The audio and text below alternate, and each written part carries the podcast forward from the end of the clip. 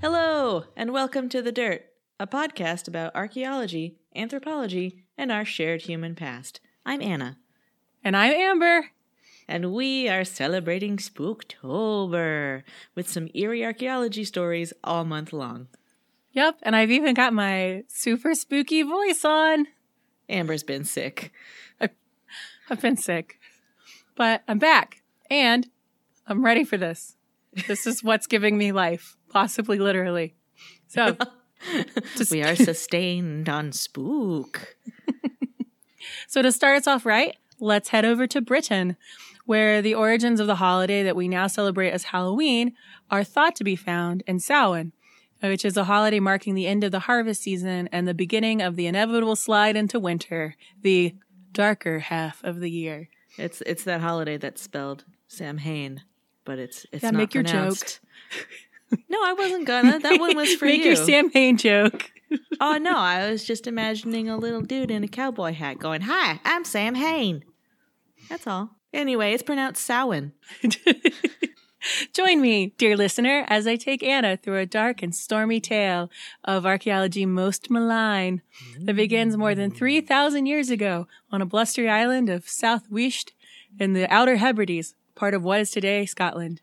So it's Uist, according to the man on Wikipedia, um, but it's also a pre-Gaelic word, so nobody knows what it means, and I bet we've all been saying it wrong. But before I get into the grisly details of what happened at South Uist, let's build some tension by way of context. So Anna, get contextualizing. Yes, ma'am. I will do that. Okay.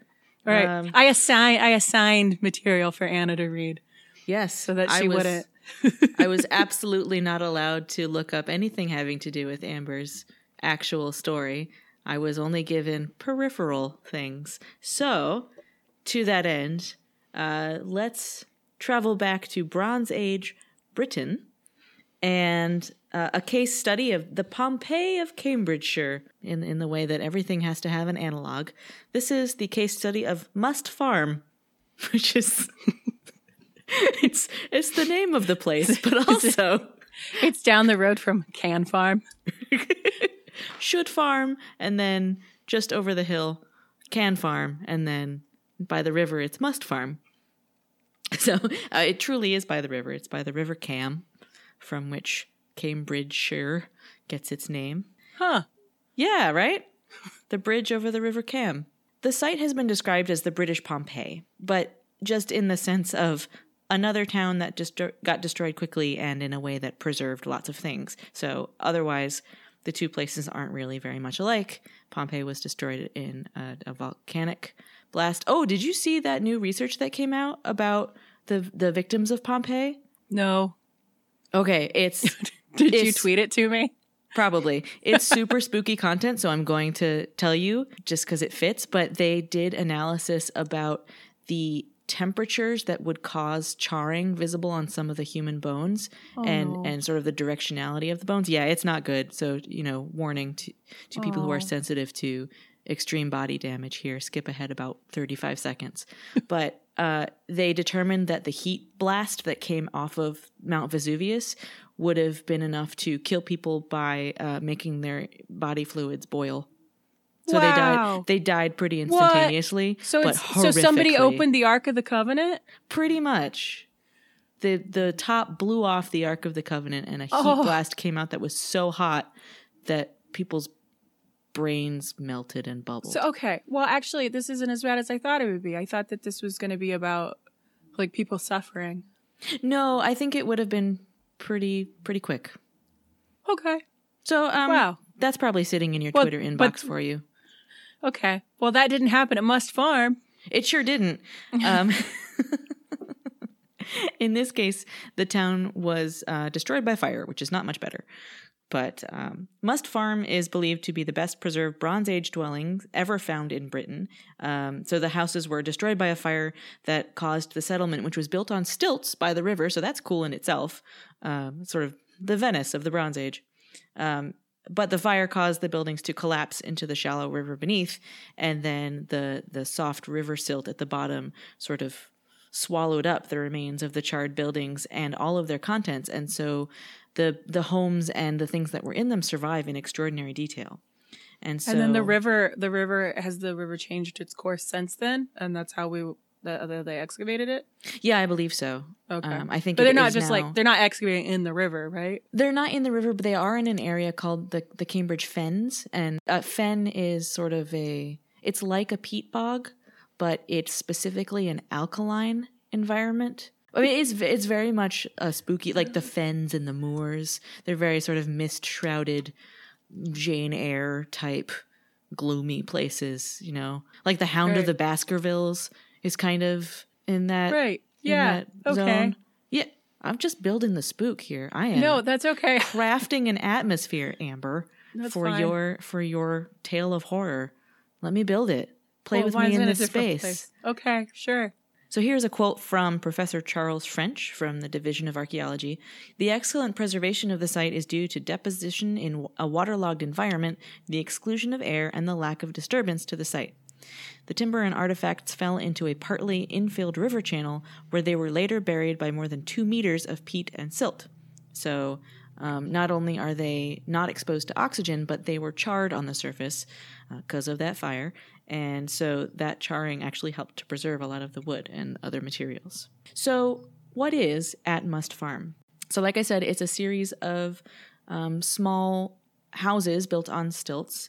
And so the site has revealed the largest collections in Britain of Bronze Age textiles, beads, domestic wooden artifacts, and those include buckets, platters, troughs, shafts, and handles, and domestic metalwork. So farming tools like axes, sickles, hammers, uh, and then things like spears, gouges, razors, knives, and awls. And it's also yielded a wide range of household items. So there are all of these um, complete sets, which is really neat. You rarely get that, of, of storage jars, cups, and bowls, and some even have food residue still inside. Most of the pots are unbroken, and they're made in the same style, which is really cool. We don't see that very often in, in Bronze Age Britain, where you have um, lots of things from evidently the same manufacturer. Basically, what oh. we get is this whole snapshot of life at Must Farm, from how they got their food to how they cooked their food, what they ate, uh, what they threw away, things that they built and things that they built with, so their tools. So in this case, it's not as much what we see usually in the archaeological record of things that have been discarded, but it's things that have been preserved in a sort of perfect snapshot of a day in the life. So it's always exciting when this happens, you know, if you can sort of separate yourself from tragedy and loss, uh, you know, the actual repercussions of this particular event. But thousands of years later, what we get is is very exciting to us in terms of recreating the the story of the people who lived there. The textiles, that's really exciting. That's something that we don't usually get from that long ago. So um, textile production at Must Farm was actually uh, really advanced for, for the time and place. All textiles appear to have been made from plant fibers, so rather than from wool or other animal hair. The people at Must Farm used cultivated species such as flax, as well as wild plants such as nettle and even trees, so like the inner bark from trees, to obtain raw materials. And flax provided the finest fibers and was used to weave incredibly fine linen fabrics on a loom. So we know that this was loom weaving. Something I read said that the strands of linen that were used, sorry, the strands of flax that were used to make the linen were about the width of uh, a human hair. So this what? was delicate, delicate stuff. Um, so and then, can you can you explain how flax becomes linen? I think I can. So it's, I believe it's the flax stalk. So flax is uh, a grass, I think. It's a grassy yes. plant. And basically what you do is you, you beat it until the fibers of the plant separate. And then mm-hmm. you can refine those fibers and, and spin them into, into linen thread. And you can, okay. you know, the more time that you spend in processing and, and the more, the more skilled you are and the more experienced you are, you can produce very, very fine thread, which is what they did here. And they okay. also uh, appear to have used other wild plants uh, for coarser fabrics made with a different technique known as twining. Another uh, very rare find from Must Farm includes two well-preserved Bronze Age tripartite wheels. So these attest to a world beyond the river, because Not so easy to use wheels on a river, unless it's a, you know, a paddle wheel. But these weren't. These were cart wheels. Um, so there had to have been an ongoing relationship between the wetland settlement and adjacent dry land, people on dry land. So despite the site situation in a wetland, the majority of the surviving material speaks of an economy based on dry land. So that's interesting. These people were producing goods uh, not just for themselves, but for trade elsewhere to the drier parts of the world. So what are tripartite wheels? So what are tripartite wheels? These are wooden cart wheels made of three wooden boards held together by two horizontal bracers that are secured with dovetail joints. These particular wheels were made of oak and had half-moon-shaped dugouts on either side of it that were probably decorative elements, but also they had the bonus effect of decreasing the weight of the wheel. So in a watery environment, if you were trying to move a cart out of swampland, um, the less heavy the wheel, the less likely your your cart load is to sink into the mud. The surface of these wheels are charred, but um, it's radiant charring. So it means that it wasn't directly in the flame, but it was nearby enough so that oh. the radiant heat caused the wood to char. And then here, there was a section in the articles that I read called stuffication in the Bronze Ew. Age, which is a term I do not enjoy, but it's this That's, general idea of accumulating kind of too much stuff. It's a good way of describing how I feel right now. Are you stufficated? I'm stufficating, yeah. Aww. Uh, well, in this sense, it means just sort of what we think of kind of as a modern ailment is the accumulation of too much material stuff. But um, David Gibson, the archaeological manager at the Cambridge Archaeological Unit, uh, has said that this this picture of domestic activity uh, and this sort of um, complete set of dwellings and their contents is an indicator that, quote, stuffication is uh, may have been a much earlier problem than we'd ever imagined. Well, just because, like, a lot of stuff was preserved? Yeah, exactly. So, I, like, people always have had stuff. Yeah. It just, the farther back in time you go, the less likely a lot of it is to preserve, so we get an incomplete picture. But this is an instance where a few what? thousand years ago... Oh, man, I hope, I really hope that this is, like, this guy misquoted, and not, like, a, they're got all I this mean, stuff. Like, like, just... No, no, no, it's like not, he's not, no, he's not surprised that, that they have problem. all this stuff. No, no, no, he's just saying that seeing what, how people actually lived and having a much more complete picture means that we do get this sense of continuity between between three thousand years ago and now, which is like you, you're surrounded at, throughout your life by your stuff. So I don't see a problem with having stuff around you. I mean, I'm all about minimalism, but like it's sort of like they got clothes, they got objects, they got things to sit on, they got things to eat. Yep. Gosh, these guys are really materialistic. I, I guess, like, who are you? Who are you, sir, to decide how much stuff is too much stuff for these people in the Bronze Age? They're just trying to live. Just trying to live their Bronze Age lives. Yeah. Yeah. Well, three thousand years ago, what did people wear? So yeah, since we got all this stuff, let's see what they see what it is. Well, some of the stuff is for them, some of it is not. So the community living in these roundhouses were making their own high-quality textiles, like linen, and like I said, some of the woven linen fabrics are made with threads as thin as the diameter of a coarse human hair. Um, so textiles were common in the Bronze Age. Like, of course, people weren't walking around naked.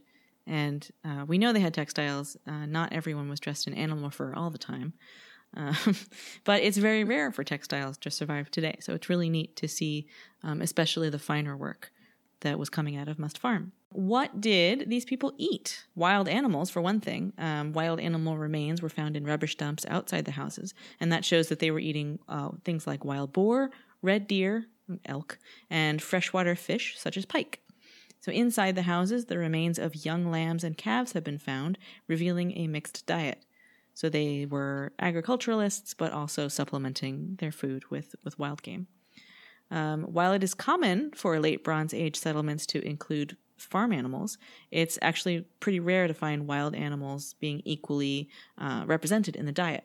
Uh, plants and cereals, not like Captain Crunch and whatever, but cereal grains, were also an important part of the Bronze Age diet. And so we see the charred remains of things like porridgey type grain foods, emmer wheat and barley grains, and uh, these grains sometimes were even found preserved inside the bowls they were served in.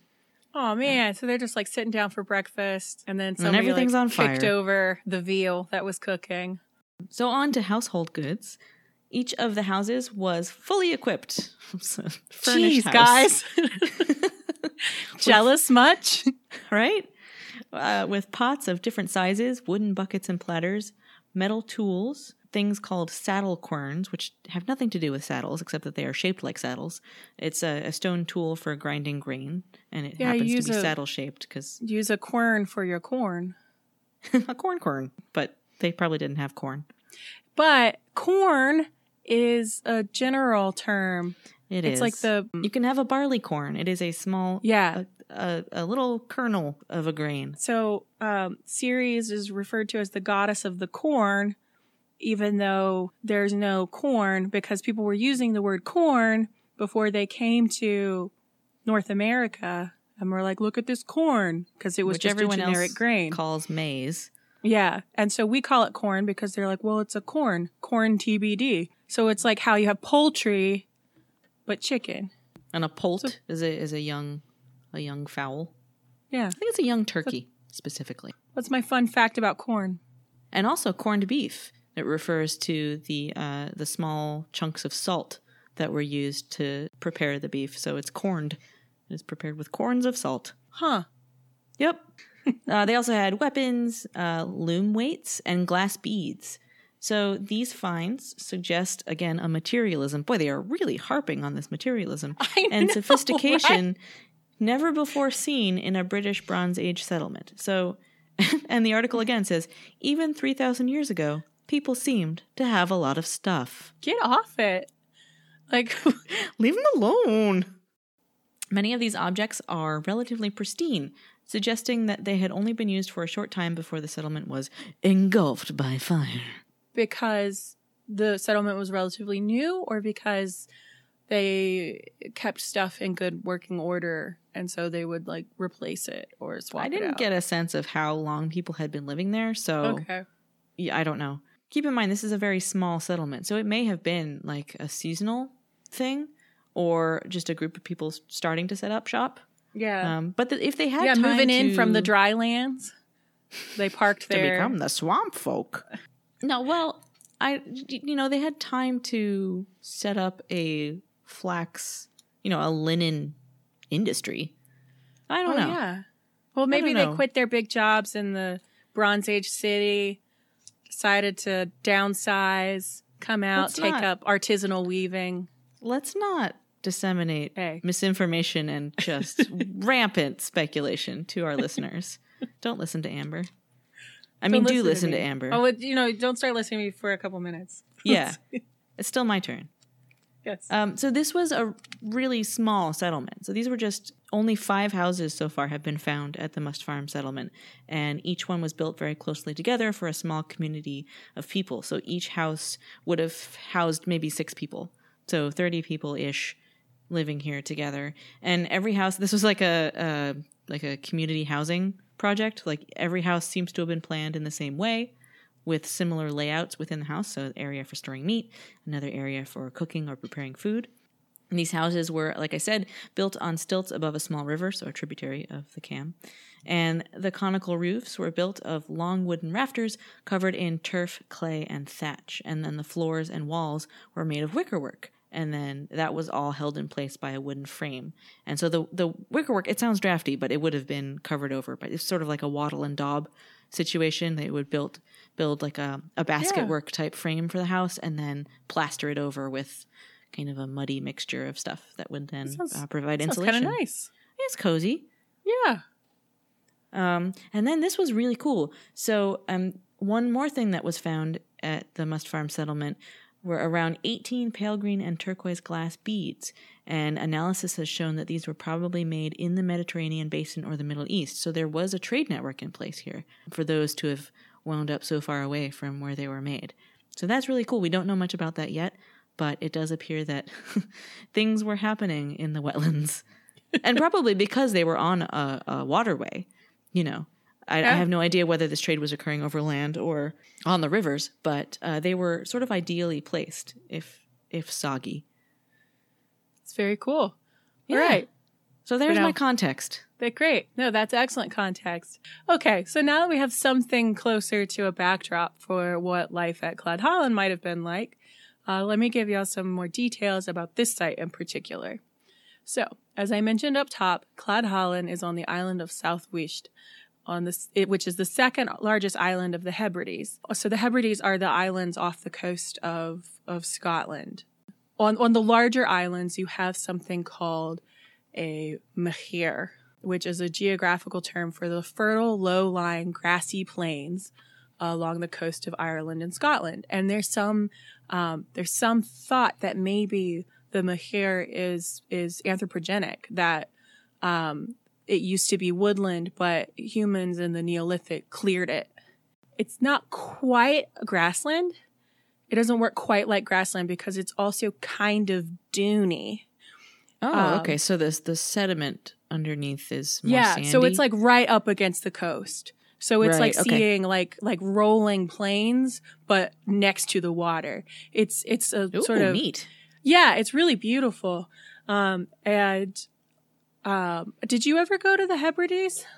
I didn't. I spent a semester in Edinburgh and really didn't do very much travel outside of the city, except for like the immediate environs, like to go hiking. Yeah, yeah, because I have um, uh, some friends who've gone, um, who've gone there either because they were in school there or they live there. But the photos are gorgeous, uh, but it looks like super blustery all the time. Um, and so back in the Bronze Age, there was some mhir grassland, but a lot of it was covered by what we call living dunes. Um, and so living dunes are the ones that can shift, that move. So as the wind blows, the dunes move. The whole um, thing. The whole thing moves. Uh, and it's like, over time, it's a really incredible phenomenon. Uh, but it's like it's, sand glaciers. Yeah. And so it's like all beautiful and, and eerie until it's like crawling up on your like field or your house. So it is a bit threatening because it will yeah, slowly I'm- consume you. I'm getting um, like a weird amount of anxiety right now listening yeah. to this. Yeah, it's like, oh, it's so beautiful, but deadly.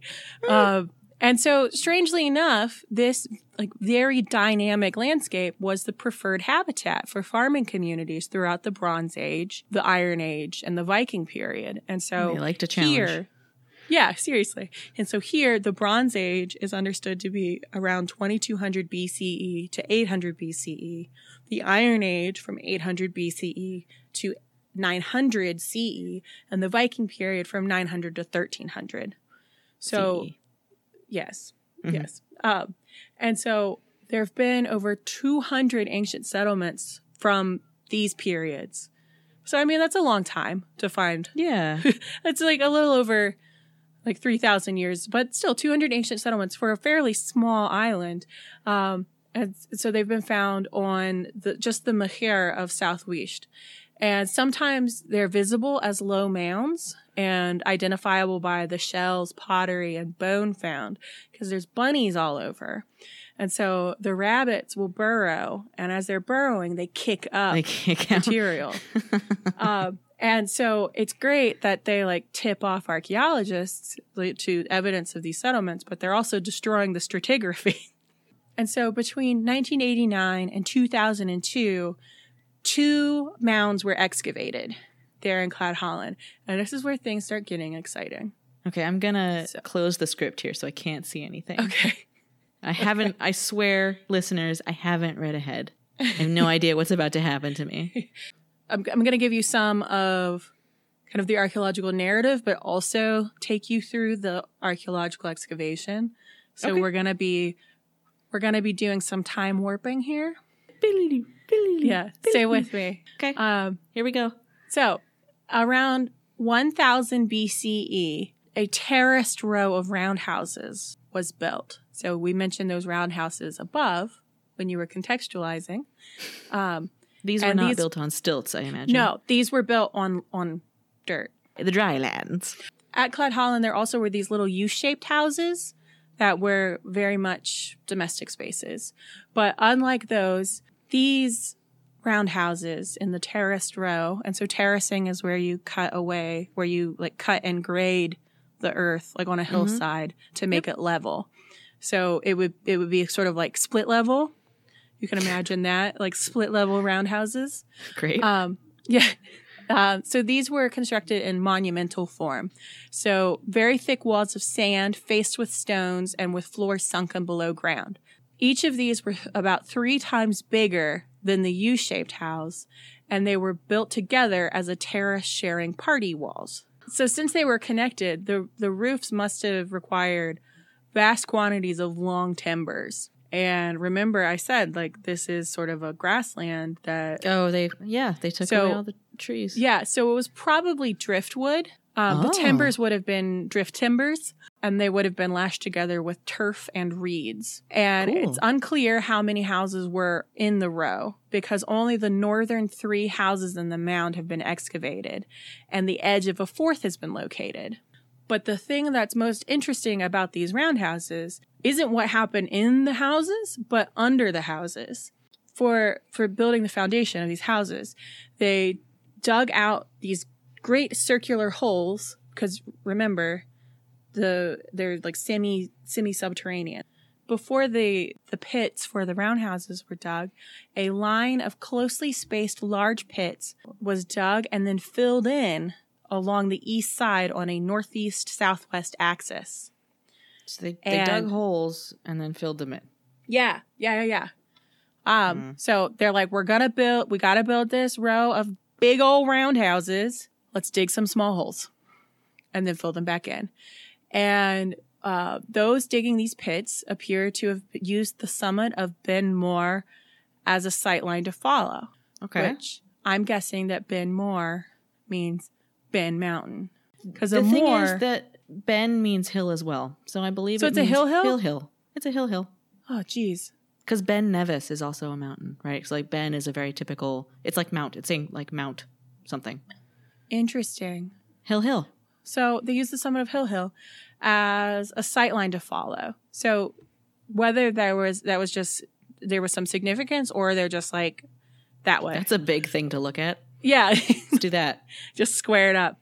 So these pits that had been dug were immediately filled in again with clean sand. One contained a pot and another had fragments of a human skull and cremated bones, but otherwise they were empty. I mean, that in itself is spooky. Yeah, super spooky. I and don't so, like prepared holes. No sense of why these pits were dug. And okay. and also like um, they were filled in shortly after being dug. Okay. And whether that's like in the same season or immediately, but I, I don't know, because I guess the way you, you excavated it, it was like a really clean, like clean lines. Right, without the, time for, for yeah. slumping to happen yeah, inside exactly. the holes. Um, and also, if you've got a pot and then fragments of a human skull and cremated bones, was that even intentionally put in there? Or were you like, I'm done with lunch, toss it in, and then do, like some guy was really phoning it in on his like holy your lunch duty. Was a, yeah. Your lunch was a cremated human skull. No, no, no. And then like you're filling it in and like somebody happened to, you know, foul play or something. But whatever. We're getting we're getting in the in the weeds here. We're getting in the dunes. Um, because the next stage was most dramatic. The house interiors were dug out, each to the depth where they occupy, they encountered the tops of buried occupation layers from earlier centuries. So they oh, okay. dug down to, so they, you know, they did a great, they did a great job of like dig until you hit something. Hey, archaeology. That school of, that school of excavation. Now we're digging down to depth B, which is, is even lower. They're digging pits. This is like pits on pits on pits here. But they're digging pits. They dug pits into the bottom of each foundation. Okay. So of, of each house. So we've got like a minimum of three pits here that, that we've excavated. And into each of those went human skeletons. And in the northernmost house, there was also a skeleton of a sheep buried there. So here we go. The next line that Sheffield says, which I'm quoting here, living on top of dead bodies might seem like a strange thing to do. I mean, okay. Jeez. Well. I mean, we kind of all are, if you think yeah. about it. Um,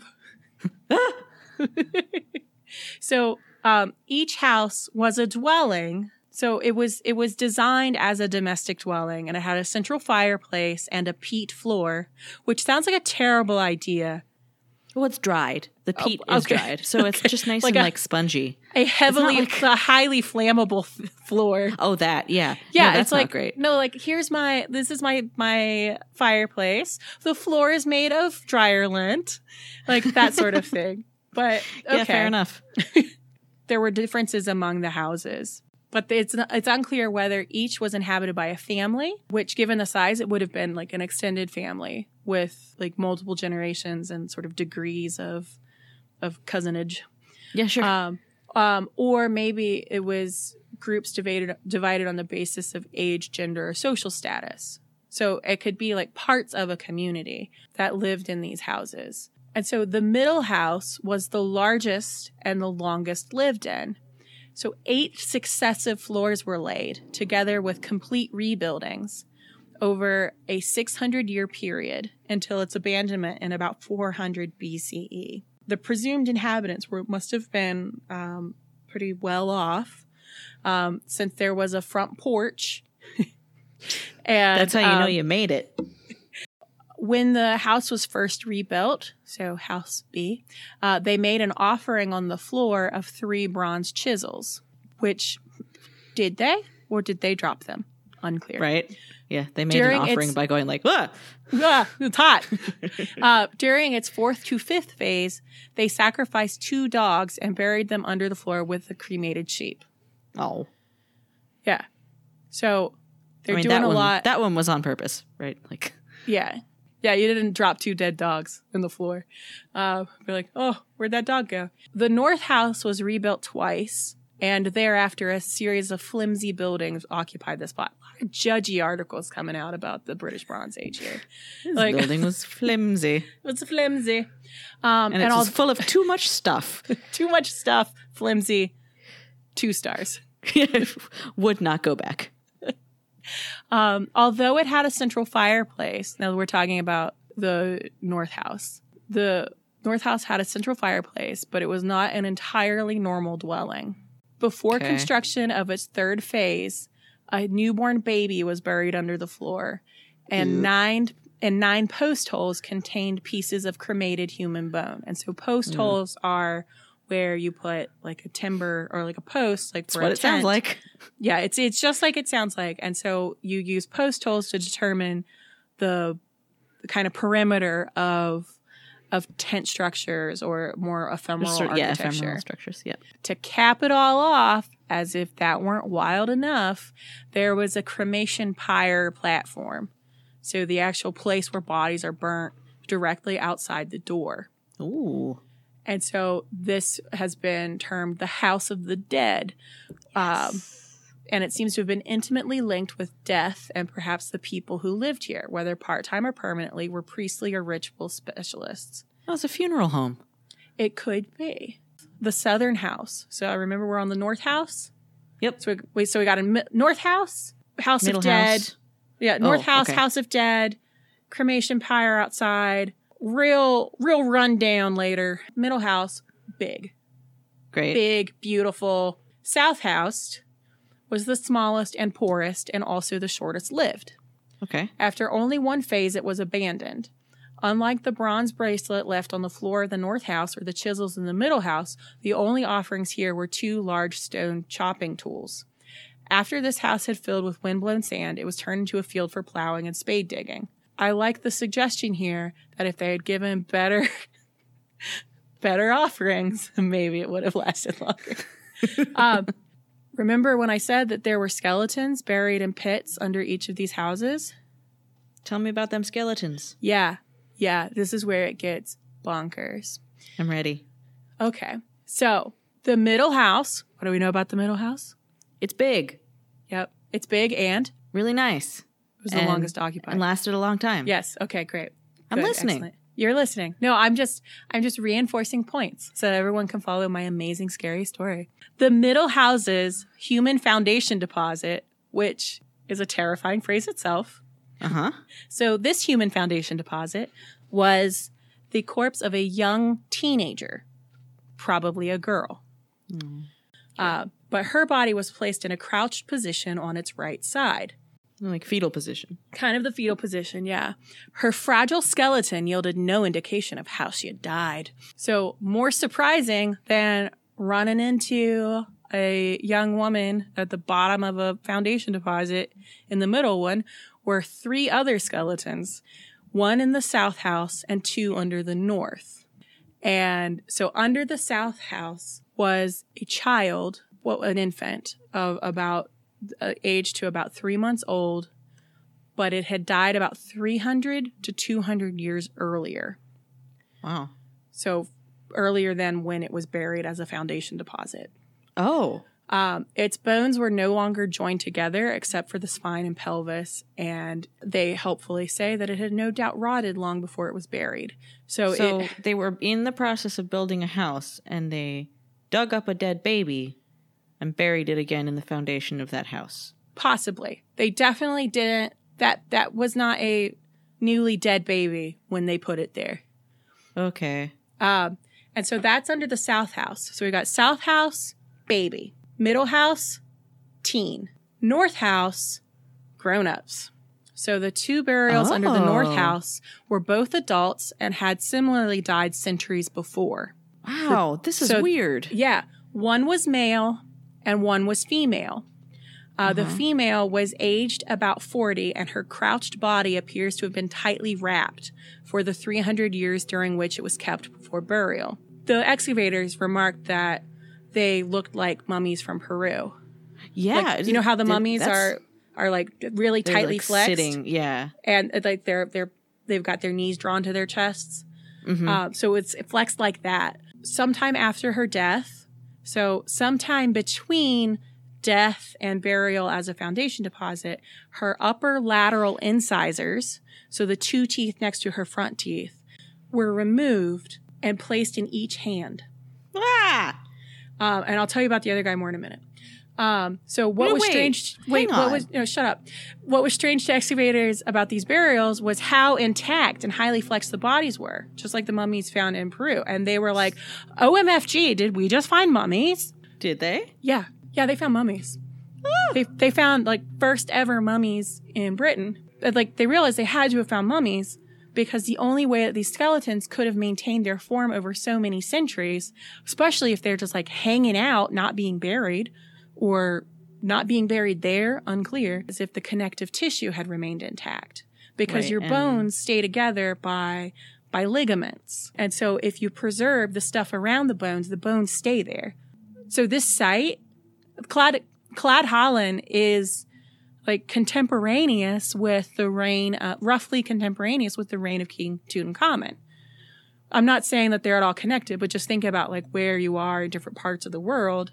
That's really interesting. Yeah, so like that we've got this like super well understood, well documented like art and science of mummification happening in Egypt, and then over here in like in the Hebrides, you've got these Bronze Age Britons being like, well, we got to preserve this, but how? And so this is a local innovation. They fig- they had a need, and that need was to keep dead people around, and they they met that need. And so they were like, okay, well, it seems like maybe, so we've got, you know, clue one that we've got mummies.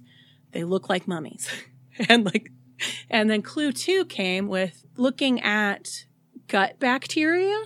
After death, the bacteria in your tummy starts just like keeps eating working. You. It's so it starts eating you. It changes this the texture, the surface of the bone, and then further down by riddling it with tiny holes, because you got tiny little bacteria like chomp chomp chomp chomp chomp chomp on your bones. You You're can, making this disturbingly cute.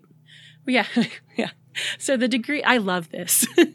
The degree of bacterial damage can be tested to a pretty high deg- with a pretty high degree of accuracy using a forensic procedure called mercury porosimetry. You're measuring how porous it is. And so the results of this test on the bones of the mummy, the putative mummies from Cladh Hallan, um, it showed the decay started but ended abruptly. And so there are two ways that that would have happened. One, they would have removed, so the, the process is called evisceration, uh, but they would have Oof. Yeah. So they they would have removed the thing giving the off the tummy bacteria, or they put them in a, an acidic environment. And what do we got around them that's acidic? Peat. Peat bogs. Yeah. So that's why I had also asked you to look up bogs, but then I remembered the rest of the story and was like, oh, never mind about that. So I sort of like threw you off. It was a red herring. Yeah, it was a red herring. So remember, first clue, looks like a mummy, highly articulated. Second clue, mm-hmm. um, minimal bacterial uh, damage to skeleton. Third mm-hmm. clue, which got it in the bag, is demineralization of the bone surface. When you put something in a bog, um, oh, this is giving me like flashbacks to when I was a kid and like weird science projects we did. So tell me if I remember correctly that... quote unquote science projects. yeah. yeah. So when something is bog mummified, like preserved mm-hmm. in a bog, it preserves the soft tissues because it's like an anaerobic environment, so it can't, yeah. it doesn't rot. But the acidity demineralizes the bones and it makes them all rubbery. That's right. And so you stop. So remember, these were straight up bones that they dug up. Was one of the experiments you did as a kid putting a chicken bone in vinegar? Yeah. Yeah, I did that too. Yeah. So that's... I rescind my mocking you. Yeah, so if you do that, then you get like a rubber bone two days later, and it's super funny. Yeah, yeah. They did a final test looking at demineralization of the bone surface because the, the peat bog works from the outside in. They did an analysis, and just the outer two millimeters of the bone had been demineralized, which means that depending on how strong this bog was, how acidic the bog was, they just kind of dipped it in the, the bog for six to eighteen months. Wow, they like they cured pic- it. They they pickled them. Wait, so you mentioned two mummies, right? There was a, you said the female with the crazy teeth in hand situation, yeah. which I don't like at all. Um, what about the the male mummy? Who was that guy? I think you mean who were those guys? What? The second mummy what? W- was The second mummy was a skeleton not of one person, but of three. No. Yeah. Ah. So, so Amber, no. So the head and neck, not just head, head and neck was from one man. The mandible was from a second. Head, and the rest of the body. And toes. The rest of the body was from a third. So this is this was the thing that I learned like a while back where I'm just like, don't ever look up this site, Anna, because I'm going to tell you about it because it spooked me out. It chilled my very contiguous bones. Did they have just like um, most of one guy and they were like, no, no, no, no, no, no, to flesh because, this out? No, because the head and jaw, like the woman and the infant, were about three hundred to four hundred years old before burial. But this the makes body, no sense. But the body belonged to a man who had died five hundred years before that. Okay. And they were like, what is going on? What's up? Like, that is bonkers. What's up with this lady? Because Terry Brown, a professor of biomedical archaeology at the University of Manchester, said that Um, there were clues that these bog bodies were more than they seemed. And he suspected that maybe the female was not just one person either because the jaw didn't fit into the rest of the skull. So is that why she was carrying her own teeth? Yeah, she was. Yeah. So the mandible didn't later. fit on. And they were just like, hey, Mike Parker Pearson of Sheffield University, can you try to D N A test this? And how many um, people is this person? I know Mike Parker Pearson. no, no, no, no. The oh, mummy. Oh, How many people yeah. so, is this person? Um, so of these, we've got these two mummies, these the male mummy, the two, female mummy, six yeah. individuals represented. And so Brown Franken sampled. Franken people.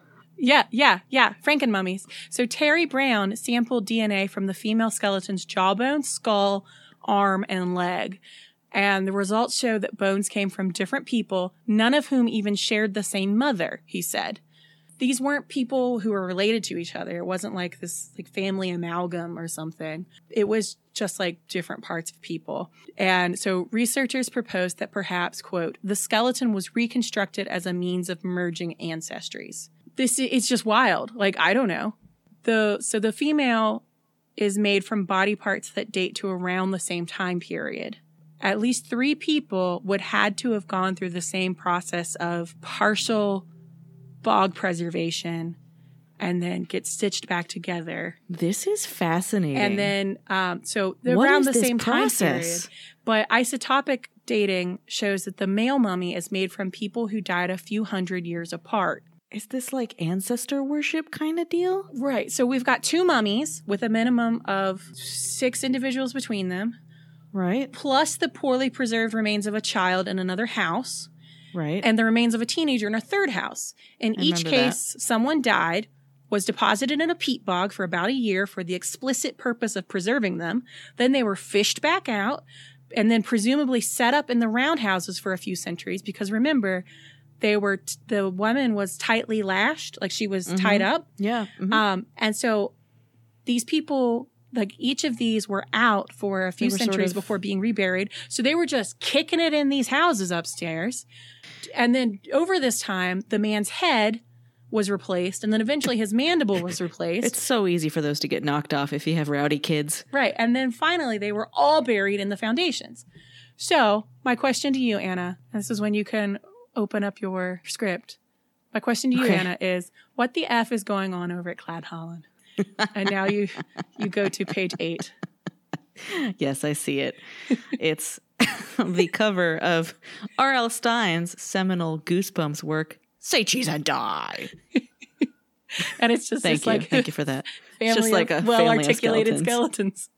And that's chilling and grilling, having a picnic. Very nineties skeletons, too. I know. Look at those mom jeans on that those skeleton Those mom lady. jorts are great. I would love a pair of those mom jorts. Also, Boy. I have that haircut. God. So, so nothing like this has ever, has been found elsewhere in the Hebrides. And before this discovery, no one thought that mummification had even happened in prehistoric Britain. But then, in twenty fifteen, Thomas Booth of the Natural History Museum in London, he did a little metaphorical digging. So he was interested. He's like, well, we found that. I wonder if these other other remains that we found may have also been processed like this. And so he was interested in the damage to the bones caused by gut bacteria. So he looked at bacterial tunneling in the bones of over three hundred British archaeological skeletons dating to various periods. Um, and so, as expected, almost all bones from most periods were filled with bacterial tunnels. Okay. Great. Um, but around half of the samples that dated to the Bronze Age showed little or no sign of bacterial tunneling. Wow. So about half of what he looked at from the Bronze Age, someone had deliberately stopped uh, bacterial tunneling. So they had deliberately preserved the body. Huh. And so the Bronze Age skeletons, which bore this signature, came from sites located all over Britain, stretching from northwest Scotland, you know, Cladh Hallan, to yep. southeast England, which is um, over in Kent. So this, it's happening all over. Yeah. This was the first evidence that mummification was practiced all over Bronze Age Britain. I um, never knew about any of this. I know, right? So we've got mummies all over Britain in the Bronze Age, but were they all bog mummies, Anna? Probably not. No. So the Neats Court skeleton, so Neats Court, which is on the island of Shippey in Kent, which when I looked it up, all I found was a listing for a very attractively priced tract of land. If you're interested in making an investment with me. Um, uh, yes. Support us on Patreon. Yeah, Patreon.com slash the Buy Some Land. In Neats Court, um, skeletons demonstrate macroscopic discoloration and fissuring. So fissuring is like, it, like little cracks. Yeah. Like yep. Little, little cracks. Consistent with low-level heat treatment. Or were they... suggesting oh. that these bodies may have been mummified by desiccation through smoking. In contrast, the Bradley Finn skeletons, which are elsewhere in Britain. Uh, Again, Finn, I, so it's a similar yeah, yeah. type so, of... Um, They, yeah, so they're on a fen, so it's a wetland area. So they mm-hmm. display no postmortem um, alterations that are indicative of, of a particular method of mummification. But their provenance close to substantial wetlands does raise the possibility that they were preserved through initial deposition within watery anoxic environments. So okay. we've got Definitely mummified, like definitely dipped in a bog. Um, and then God knows what happened to them up in Cladh Hallan. We've got definitely smoked. Person and then jerky. We've got possibly bog mummied. Um, and so fen, fen mummification is different from bog mummification. If I can just push up my um actually glasses well, for a second. So well, which which actually like further bolsters my point that they had a they had a goal, and that goal was to keep dead people around. And people figured out they like used what they had. They used whatever tools they had in their toolbox to keep dead people around. Yeah, which that's that's incredible. Is wild.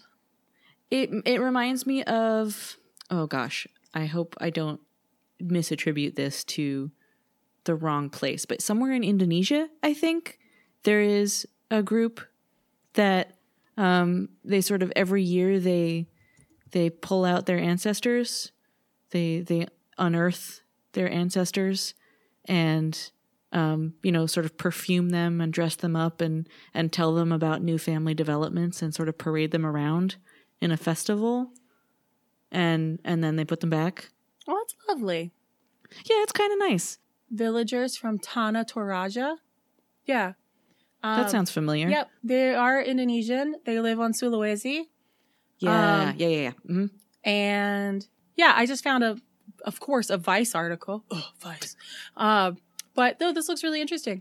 Um, I wonder if it's sort of the same principle where it's sort of veneration of your relatives by keeping them right there. This fits in with whatever your understanding of life and death and like consciousness is. This is clearly part of their sort of cosmology, like their understanding of the world and how people fit in it. And so maybe keeping them physically with you is is a is a way to keep them spiritually, uh, spiritually or emotionally with you. It's really fascinating, and it's also extremely fascinating that up until two thousand one, nobody had the slightest idea that this even happened. Right. Wow. But there's but there yeah, there's no getting around the fact that that is wild. That they're just I love like, that they replaced broken parts. Well, Well, yeah. Presumably. So th- with the with the female, it seems that they were that it was just some intentional stitching together. But with the male, it's something that they were happened replacement parts incidentally. Yeah. yeah. And so, is this something that it's like, what does that mean? I don't know. But that's my story about Cladh Hallan. Oh my goodness! Ah, that's all I got. You've spooked me. Do you want to be an archaeologist now? Yeah. yeah, Yay. I do. I got one. I got one. Well, thanks for listening along with me to that. It was nice to have some company. We have some big announcements to give to you. Ow. Which means air horns for Amber and lots of extra content for you, the Sorry. listener. That was an accident. Accidental air horn.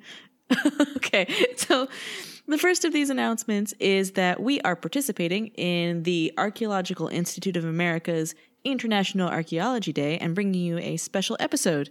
It's going to be Oops, All Buried, and it's going to be all about the life history of an artifact, how it goes from being an object that someone's using and Uh, what happens after it's discarded or uh, lost, and what happens all the way up until an archaeologist finds it. And then even after that, how it gets curated and uh, how it gets interpreted, stuff like that. So that's going to be really cool. We're excited to bring you that coming soon. We are also officially partnering with the American Anthropological Association as official podcast partners. So that means that we're included in their podcast library, which we will link to on the website and social media. So that's going to be awesome. We're going to be working with them, and we're really excited to do that. Yeah, and we'll get to tell you about things that they're doing. And then also, if you go to their podcast library, you can see other podcasts. Yeah, if you like us, there's going to be lots of other anthropology folks doing anthropology podcasts. Yeah. Check them out. And then one more thing, on October eighteenth, I, so Anna, case you haven't. Our first told our live performance. Well, performance is live a strong appearance. Word. um, I'm going to be at Cosumnes River College in Sacramento um, on October eighteenth from eleven thirty to one thirty. They're having an International Archaeology Day event with the Anthro department there, and I'm going to be there representing the dirt. So if you're in the area, come out. We'd love to meet you. And by we, I mean I, and I'll tell Amber all about you. Yeah, she will. Yeah, I really will. We talk a lot. So that's it for announcements. Um, please support us on Patreon. You can become a monthly subscriber or a single-time donor. Either way, we would be extremely grateful. You can do that at patreon.com slash the dirt podcast. Yeah, and you can find us on SoundCloud, iTunes, and wherever else you get your podcast fix. You can follow us over on Facebook at The Dirt Podcast. On Twitter, we're at Dirt Podcast. On Instagram, we're at The Dirt Pod. And we, our friendly, cozy home on the web is the dirt pod dot com. If you would like to send us an email about skeletons in your closet, no, you can do that at thedirtpodcast at gmail dot com. We have neither attorney-client privilege nor whatever the person that confesses to a priest is called. Confessor privilege. Confidentiality. Yeah, I mean, if you do that, it's on you. Oh, yeah, if you do you that, are... we will definitely tell the authorities. Yeah, well, we're a law-abiding podcast. Yes, we are. Thanks for listening. Bye. Bye.